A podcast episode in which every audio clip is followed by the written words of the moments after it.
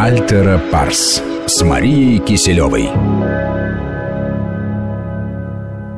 Я напоминаю, что на студии Мария Кислева, клинический психолог и кандидат психологических наук. Мария, до новостей э, задала я вам все-таки вопрос по поводу того, как э, смерть э, осознать, как принять. Принять, наверное, самое сложное, как мыслить и как, как жить. Да? Вот какой принять образ мысли, потому что смерть обычно с ней, люди часто говорят, я не могу с этим смириться. Ну, Ведь действительно это, в это трудно поверить. Так вот как с этой мыслью жить?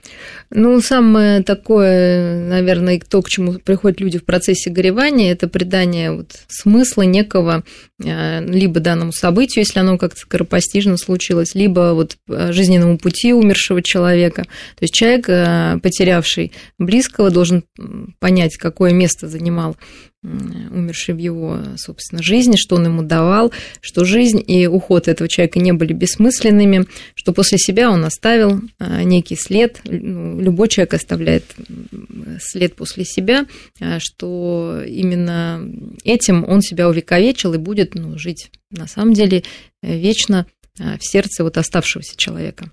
Например, в процессе психоанализа очень многие люди действительно ну, в каком-то, конечно, переносном смысле, а может быть даже и не в переносном, чувствует в себе а, вот людей, часто умерших, каких-то родственников, бабушек, например, дедушек, иногда родителей, ну, просто вот в себе как некую часть, которая осталась в них. И вот это как раз то, что человек не умирает, да, он остается. Это неправильно. Да, он не умирает э, в, в душевном плане, угу. то есть его действительно сила, его вклад другого человека остается вот в этом оставшемся человеке. И, наверное, очень важно почувствовать себе именно вот эту часть, которая дана была нам ну, наверное, это, это, это то, что мы называем памятью. Ну, память часто, понимаете, люди ее как бы отделяют, как будто это не, ну, да, это что-то отдельное, это некие события с ними происходившими, а это вот ощущается именно как некая часть другого человека, что ты реагируешь как он. Чаще всего, конечно, я сейчас говорю, когда исчезает э, родители, да, или бабушки, ну, то те, кто оказывал на нас воспитывающее, да, воздействие, то есть это вот к детям, например, можно отнести,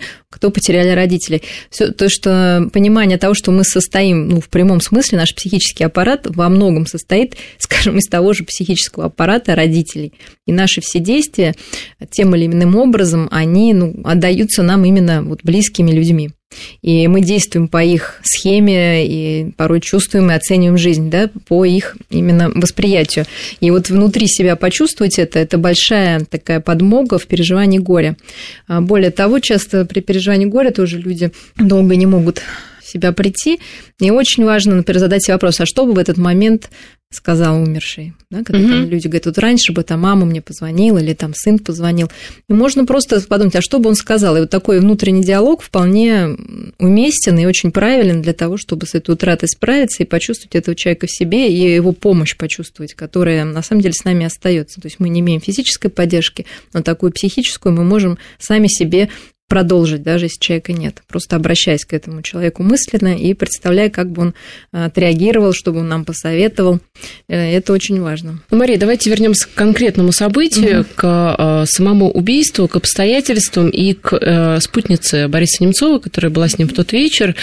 Она, по сути, единственный, не единственный, э, но один из главных уж точно свидетелей, и э, даже она дала э, видеоинтервью, можно посмотреть на девушку, посмотреть на ее состояние психологическое, да, вы видели это интервью, что можете сказать? Ну, с одной стороны, конечно, человек в шоковом состоянии, и такой у него совершенно фиксированный, ну, взгляд, такой ну, пустой, наверное, да, можно сказать, такой вглубь себя направленный, а, и ответы очень формальные.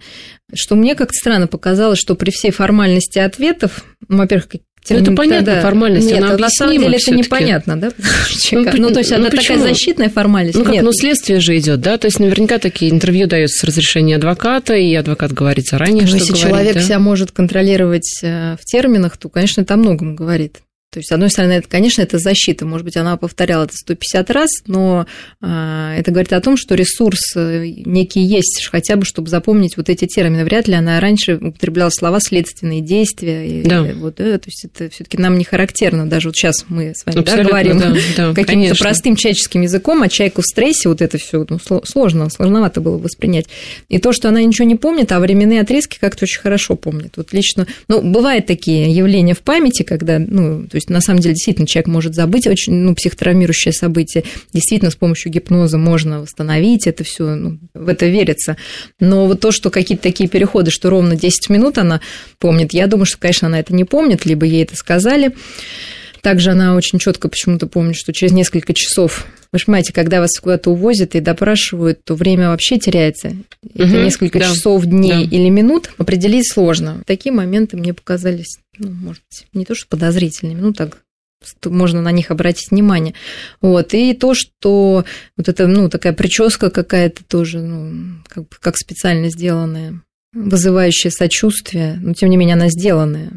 Ну, то есть это не просто Мы не волосы, будем забывать да. о профессии девушки. Может быть, это такая привычка, которая даже в стрессовых ситуациях срабатывает, что ну, должен вполне возможно. Но то, что человек находится в шоке и волнуется, и, конечно, хочет из этой ситуации вырваться, это очевидно. По каким причинам, конечно, это уже мы не скажем. То, что мы с вами обсуждали, что язык мимики и телодвижения не говорит нам о каких-то конкретных причинах, он говорит лишь о состоянии. То есть угу. состояние, конечно, тревоги, э, состояние усталости, желание из этого всего вырваться. Э, я думаю, достаточно искреннее желание, э, и совсем не деланное. Я не думаю, что кто-то бы захотел оказаться на ее месте, каким бы она участником там ни была. То есть это все равно огромная нагрузка. Конечно.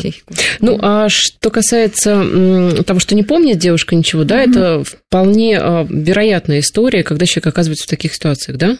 Конечно, то есть это не обязательное условие, но это может ну, быть, да. С другой стороны, человек может это нам говорить, и следствию, ну, ну да, с, да, с конечно. точки зрения там некой безопасности, но если это на самом деле так, действительно, такой вот страх и понимание, даже это не понимаете, там не происходит сознательного понимания, да, угроза собственной жизни, это на животном уровне все на каком-то, на бессознательном происходит, и память, если она не, ну, если наша психика не может с этим справиться, то память просто, ну, действительно, это откладывать в некий долгий ящик до того момента, пока человек как-то не окрепнет. Может быть, когда-то ну, без гипноза бы это все там всплыло, или ей, может быть, страшно даже это произнести, хотя она это видит, да, некие картинки, но произнести это страшно.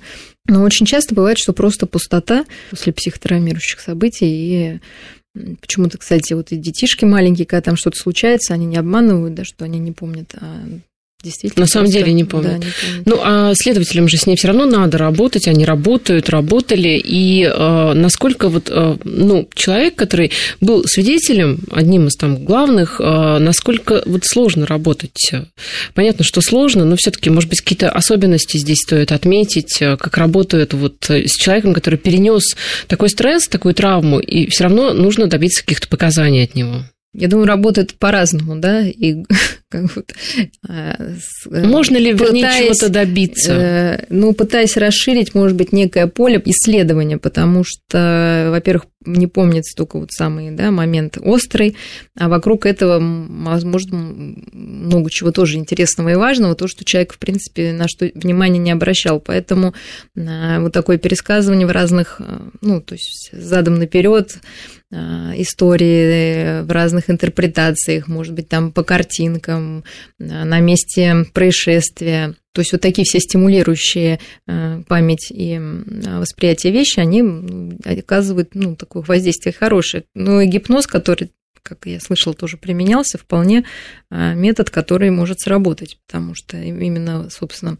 Фрейд и придумал как э, с травмой работать, возводя людей в гипноз. Угу. Ну, а что касается, например, полиграфа, а, тоже обсуждали это, насколько вот здесь могут быть показания правдивыми, ведь полиграф тоже основан на снятии биометрических показателей, ну, да, давление да. пульса, когда человек в таком состоянии... Гальваническая реакция. Угу. Но мы должны, опять же, вот все к одному мы приходим помним, что все это меряет некое состояние человека. Он может волноваться, потому что вообще он человек, ну, я понимаю, что там сначала задаются нейтральные вопросы, но человек, который мнительный, самонакручивающий, там, нестабильный, он может просто волноваться от того, что э, его подозревают. Этого уже достаточно, я думаю. Люди такого типа сейчас прекрасно понимают, о чем идет речь, даже когда там вас спрашивают паспорт, да, где-то на пограничном даже контроле. Когда да. вам останавливает автоинспектор, а у вас да. все в порядке. И то, вас, да, да начинается волнение, ты думаешь, что я сделал. Поэтому, поэтому собственно, это не является доказ, ну, доказательством в суде. То есть, как некие вспомогательные вещи, это может э, использоваться. В то же время некий социопат, который научился уже с собой владеть вообще полностью, извините, отмороженный, на него ничего не повлияет. Даже разговаривая о том, что он совершил убийство, он, может быть, не показать никаких э, вот этих реакций э, соматических, которые полиграфом будут отмечены.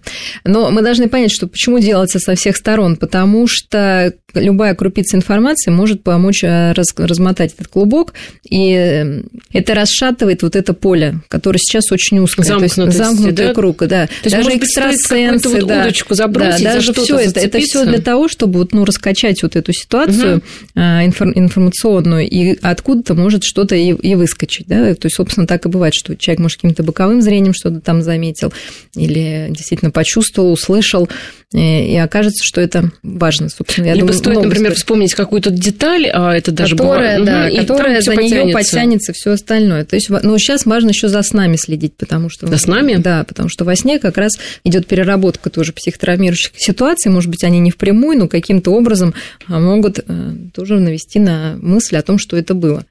Ну, то есть, может быть, девушка может во сне присниться некое преследование, она вспомнит, что там две недели назад за ними кто-то следил, ну, тогда вот это было и на уровне ощущений, как мы uh-huh, говорим, да, да, да. не вызвало никаких предчувствий, но осталось. Uh-huh. То есть, вот само вот это ощущение, оно тоже может присниться, и дальше при правильной раскрутке можно чего-то добиться. Я напоминаю, что в студии у нас Мария Кислева, клинический психолог и кандидат психологических наук. Короткая пауза и продолжим.